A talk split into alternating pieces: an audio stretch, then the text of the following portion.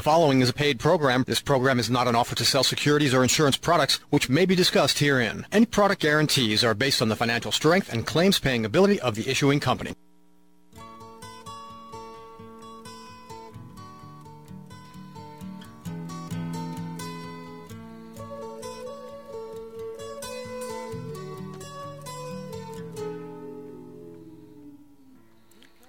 Welcome, and thank you for tuning in. Daniel Goodman here, your host for Keeping Things Simple, a financial talk show aimed to simplify the seemingly complicated and complex. Got a great show lined up for today. We're going to be talking about Roth IRA conversion, which is, for good reason, a super hot item in the news this year. Also, we'll be discussing repeal of federal estate taxes for those who happen to pass away in 2010 and what that's all about. On the note of estate planning, we'll look at some famous estate planning failures of the rich and famous, and then finally, we'll be touching upon precious metals, namely gold, since a lot of listeners have written in asking about gold, which, by the way, hit an all-time high this past Wednesday on intraday trading for June orders at $1,249.20 an ounce. But first, to wake everyone up a bit, DEG wants to treat you and a guest to lunch or dinner at the restaurant of your choosing if May 16th, today being May 16, happens to be your birthday. So happy birthday. All you got to do is give us a call here at the station. Number is 866 584 3434. And for the first birthday boy or birthday girl caller over 21, there is a $60 restaurant gift certificate, courtesy of DEG. Again, that number to call is 866-584-3434. And if May 16th isn't your birthday, which in probability for most of you listening it's not, well, you also get to get rewarded just for tuning in. So for callers, uh, let's say lucky callers number 7 and number 18, callers number 7 and 18, DEG is giving away $25 prepaid MasterCard gift, uh, the prepaid cards, the MasterCard $25. So there's two of those for callers number 7 and 18. Our number again here at the station, 866-584-3434. That's 866-584-3434. What a crazy week on Wall Street we had this past week the operative word being volatility. Despite Friday's sharp sell-off, all three major U.S. stock indexes scored their biggest weekly percentage advance in the last 10 weeks. So for the week, the Dow rose 2.3%, ending at 10,620.16. The S&P 500 added 2.2% to close for the week at 1,135.68 and the Nasdaq climbed 3.6%, closing out at 2,346.85. The U.S. stock fund average for the last week was up 2.8%, and year to date, this average is up 3.4%. For the one year, this average is up 31%, but for the three year, it's negative 5.3%. Taking a look at the foreign stock fund average, up for the week 2.3%, Year to date, it's down 4.1%. Then for the one year period, foreign stock average is up 26.2%, with the, with the three year return negative 7.9%. And finally, wrapping uh, this summary up, we have the Vanguard 500 Index Fund up for the one week period 2.3%. Year to date, it's up 2.5%. For the one year period, it's up 29.8%, but for the three year period, it's down. The Vanguard 500 Index Fund is down 6.9%. It will be very interesting to see what this coming week brings. If the volatility factor remains as high as it was this past week, very well could be signal for new directional trend in the markets. So, what's a Roth IRA? Named after late Senator William Roth of Delaware, who was the chief legislative sponsor of this bill. This IRA came into existence uh, in 1998. Like a traditional IRA, you get the tax deferral, but unlike traditional IRA, you don't get the tax deduction. The best thing about the Roth IRA is that withdrawals are tax-free. Thus, unlike traditional IRA, there's also no IRS minimum mandatory distribution that needs to take place at age 70 and a half. The big hullabaloo this year is that from now on, there are no income limitations for those making over $100,000 to convert their individual traditional IRA to Roth IRA. People want to do so this year, 2010. There is the option of splitting tax payment over the next two years. But since tax rates are scheduled to go up next year, you really want to crunch the numbers here and see if it's worth the while. And then one doesn't necessarily have to convert all, so there is always the option of converting a portion if that makes more sense. The big question is who is good candidate for Roth IRA conversion? Or rather, who is not good candidate for conversion? Folks who anticipate that they'll be in lower tax bracket when they retire are not good candidates. Folks who do not have disc- discretionary non-qualified funds to pay the taxes due for conversion are not good candidates. People who aren't betting that they're going to have a long retirement should also think twice about this. Under any circumstances, no individual should take from his or her qualified funds to pay for this conversion. This would not be smart at all.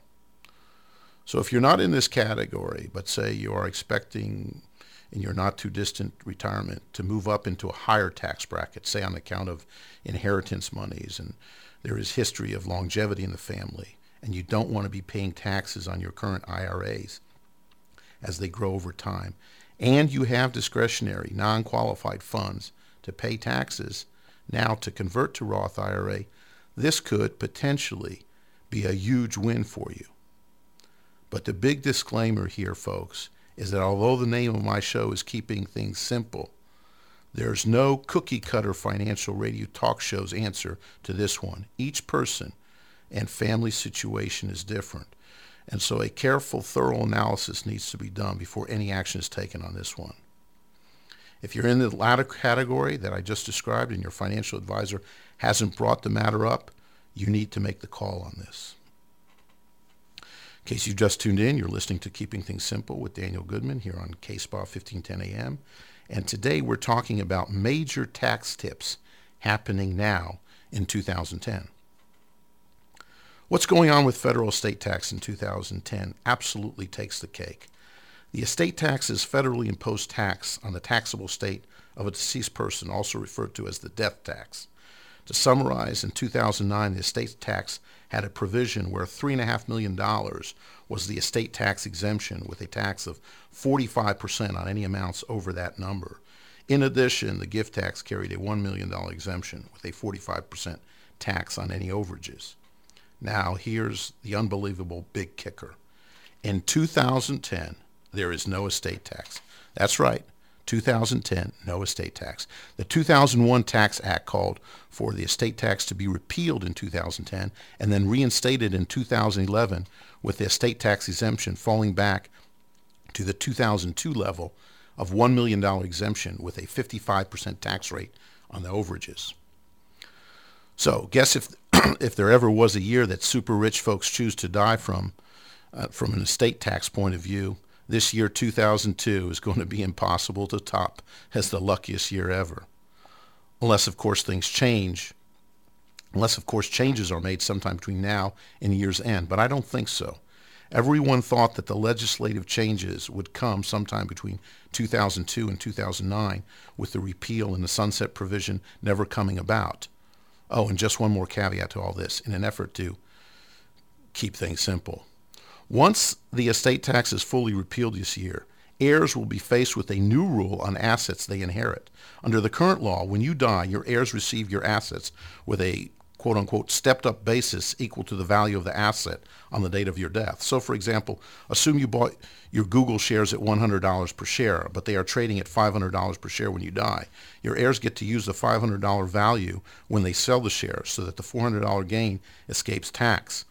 After the estate tax is repealed, this stepped up basis will apply to $4.3 million in assets passing to a spouse and to $1.3 million in assets inherited by non-spouses. However, your heirs will be stuck using your original cost on all assets over those limits. Just imagine the paperwork nightmare as you try to keep track of those assets that get a new basis and those that don't. Somehow, tax simplification got lost in this part of the tax cut. If things aren't complicated enough, even though the estate tax is repealed in 2010, the gift tax stays on the books. Congress was concerned that without a gift tax, wealthy taxpayers would make large gifts to family members in lower income tax brackets.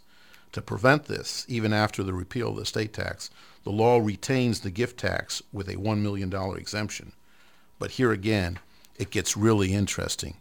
Current gift tax rate of 35% is scheduled to increase next year, 2011, to 55% on any overages of over $1 million.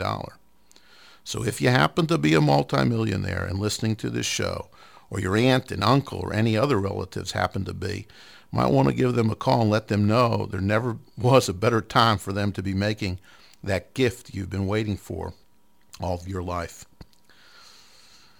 On the note of the super rich and some also pretty famous, let's take a look at some estate planning failures of the rich and famous when we come back from a short break.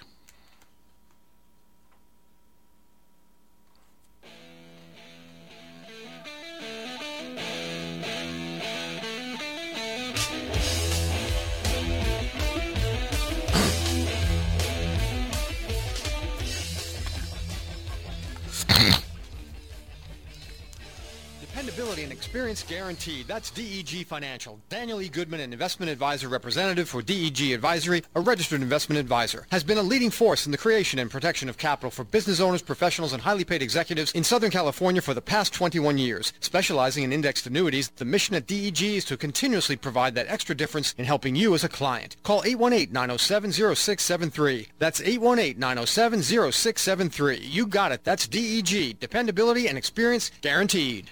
We're back. Daniel Goodman here, and you're tuned in to Keeping Things Simple on KSPA 1510 AM. Phone number here at the station in case you have any questions or comments, 866-584-3434. Again, that number is 866-584-3434. Or you can write to me, DEG, my email, degfinancial at AOL.com. That's degfinancial at AOL.com. Or find uh, or visit the, our website, degfinancial.com. Okay, we're going to take a look at some of the uh, failures in estate planning of the rich and famous. We have um, the estate of uh, Sonny Bono, who died back in January of 1998, a skiing accident, age 62. The estate, the estate mistake left no will and did no estate planning, even though he was a congressman and a successful businessman. His widow, in her time of grieving, had to rush to court for the authority to make business decisions. The estate mess was further complicated by someone claiming to be Bono's love child. If Bono had left a will, it could have excluded children unknown to him. On that note, we look at the uh, the estate of uh, Michael Crichton, the uh, the novelist uh, who died uh, not too long ago, November 4, 2008, in Los Angeles, age 66. The mistake uh, that happened here is he left a child out of his will. Crichton died unexpectedly while his fifth wife had a child in utero. He excluded unborn children from his will, a typical strategy to prepare for any surprises showing up posthumously, which happened, as we just mentioned, in the case of Sonny, Sonny Bono's case. But he did not update the document to include the new child. So you had the state documents they should always be updated as soon as any significant life change begins. This means not only during a pregnancy, but also when a legal ac- action commences, such as a divorce, but it's not yet final. Take a look at the estate of Princess Diana, who, as we all know, died uh, 1997 in Paris in a car crash at age 36. Took a shortcut by using an accompanying letter that left 25% of her personal possessions to her 17 godchildren, which should have left the heirs about $160,000 each. But she left the distribution at the discretion of her executors, who had a court toss a letter of wishes and instead bestowed a trinket to each godchild to remember Diana by. The will and trust are more durable instruments for carrying out wishes than an accompanying letter or list, even though they are frequently used in estate planning. Looking at the estate of uh, Joe Robbie, who died uh, back in January 1990, age 72, did not plan for estate tax, which ended up being $47 million. Robbie's family had to sell the Miami Dolphins uh, football team which Robbie co founded and helped build into a powerhouse that won two consecutive Super Bowls. Even if the estate could not have avoided the tax, Robbie could have covered the bill with a life insurance policy. Have the estate of uh, Jimi Hendrix. This is a pretty famous uh, one here.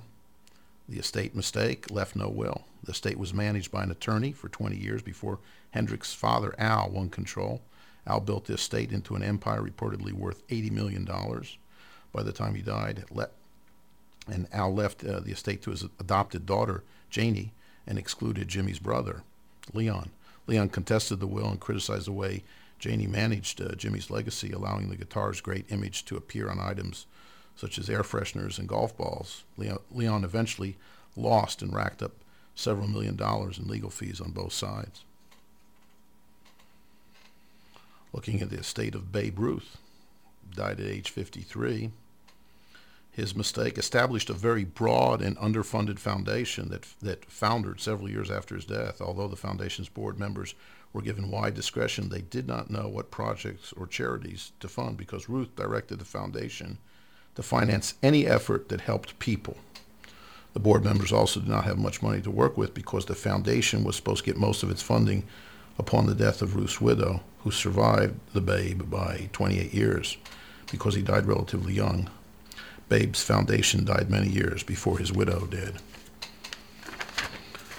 Just a few others here before we conclude. Uh, if you remember Florence Flojo Griffith Joyner, the um, Olympic athlete, died back in 1998.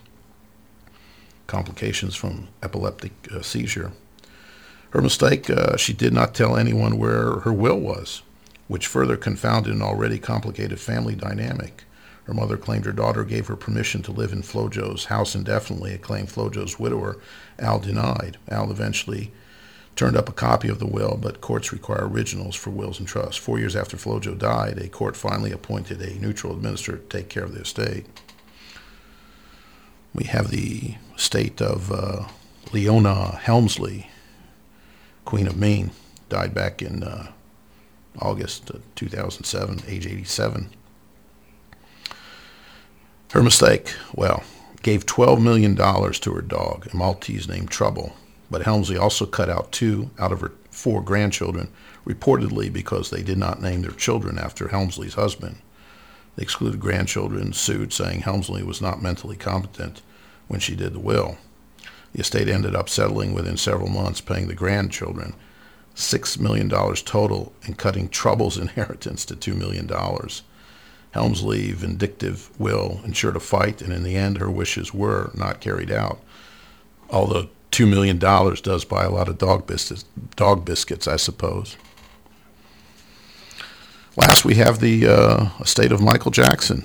Uh, been just uh, not quite a year ago age 50. And the mistake here didn't adequately fund the trust he set up for his family or transfer assets to the trust. As a result, Jackson's mother, Catherine, has been filing claims in court, which opens the trust to public inspection and violates the privacy that trusts usually provide. Although many would have guessed that the estate, reportedly $500 million in debt, would have little to place in a trust, the estate's ownership in a company that controls 250 Beatles songs is alone worth up to $1 billion. But it is not yet known how much the family, including Jackson's three children, will see of it. Okay, we're going to take a pause for a moment, and when we come back, talk about gold.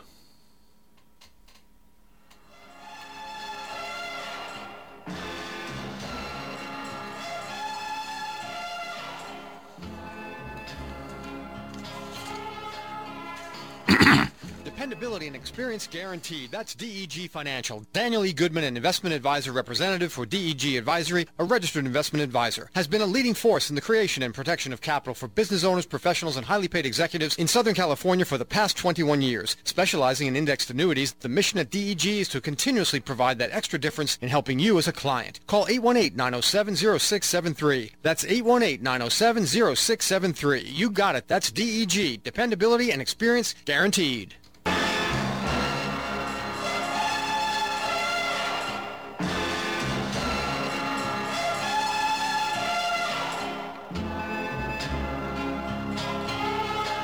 Okay, we're back. Daniel Goodman here. In case you've just tuned in, you're listening to Keeping Things Simple on KSPA 1510 AM. Our phone number here, 866-584-3434.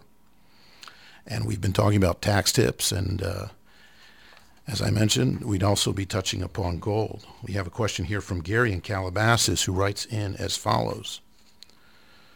Quote, I have heard many shows and commercials pushing investing in gold. However, gold is at record highs, and it does not seem like a wise investment now. What do you think?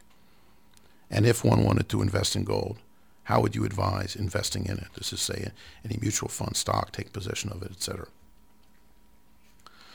I've received a lot of questions about investing in gold, and perhaps we'll arrange for an expert to come in studio and have an in-depth interview, but this much I do know.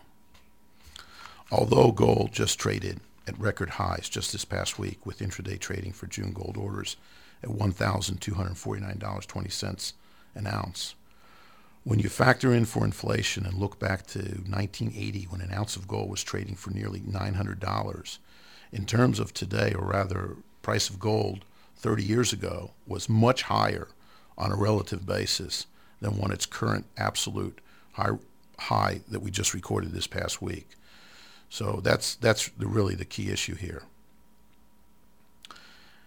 This being said, here's what we need to remember. Investing in gold is good during times of national crisis when people fear that their assets may be seized and that the currency may become worthless. They see gold as a solid asset which will always buy food or transportation. Thus, in times of great uncertainty, particularly when war is feared, the demand for gold rises. There are other situations, perhaps not as extreme, but nonetheless extreme, that also warrant our consideration for owning gold. Yes, if you're going to invest in gold, my recommendation is that you physically have it in your possession, either as coin or bullion, not mining stocks nor mutual funds or whatever other paper. So the other situations which recommend taking a position gold are bank failures and low or negative real interest rates. Let's take a look at bank failures.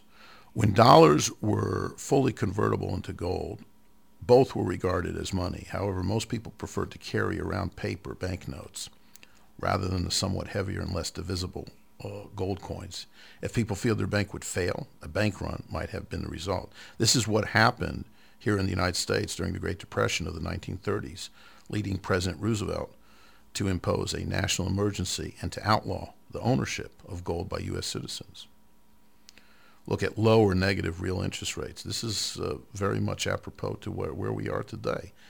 If the return on bonds, equities, and real estate is not adequately compensating for risk and inflation, then the demand for gold and other alternative investments such as commodities increases. An example of this is the period of stagflation that occurred during the 1970s and which led to an economic bubble forming in precious metals.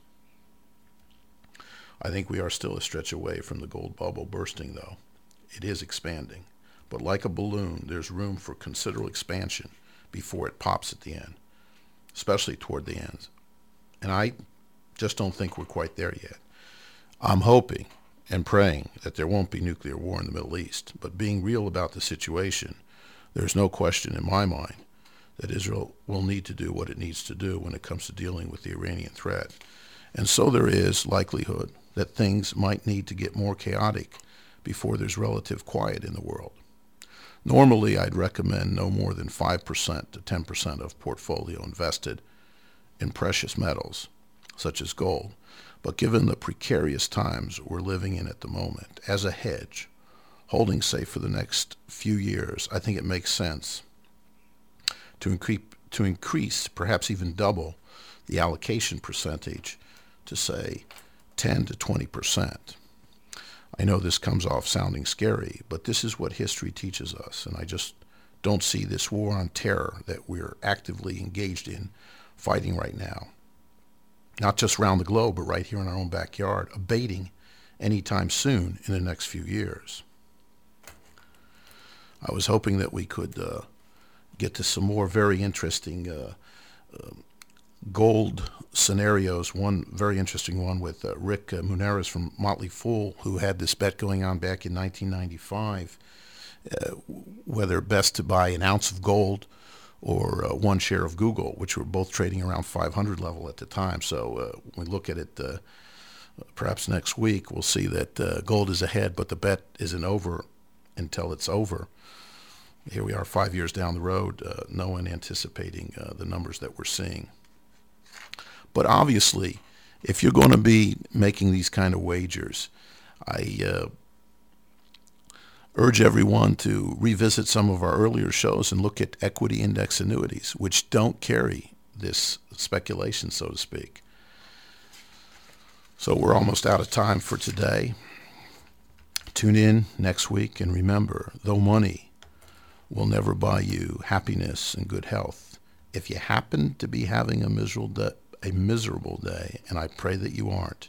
Having true financial independence is not going to hurt you. So until next week, I bid you all excellent returns now and always.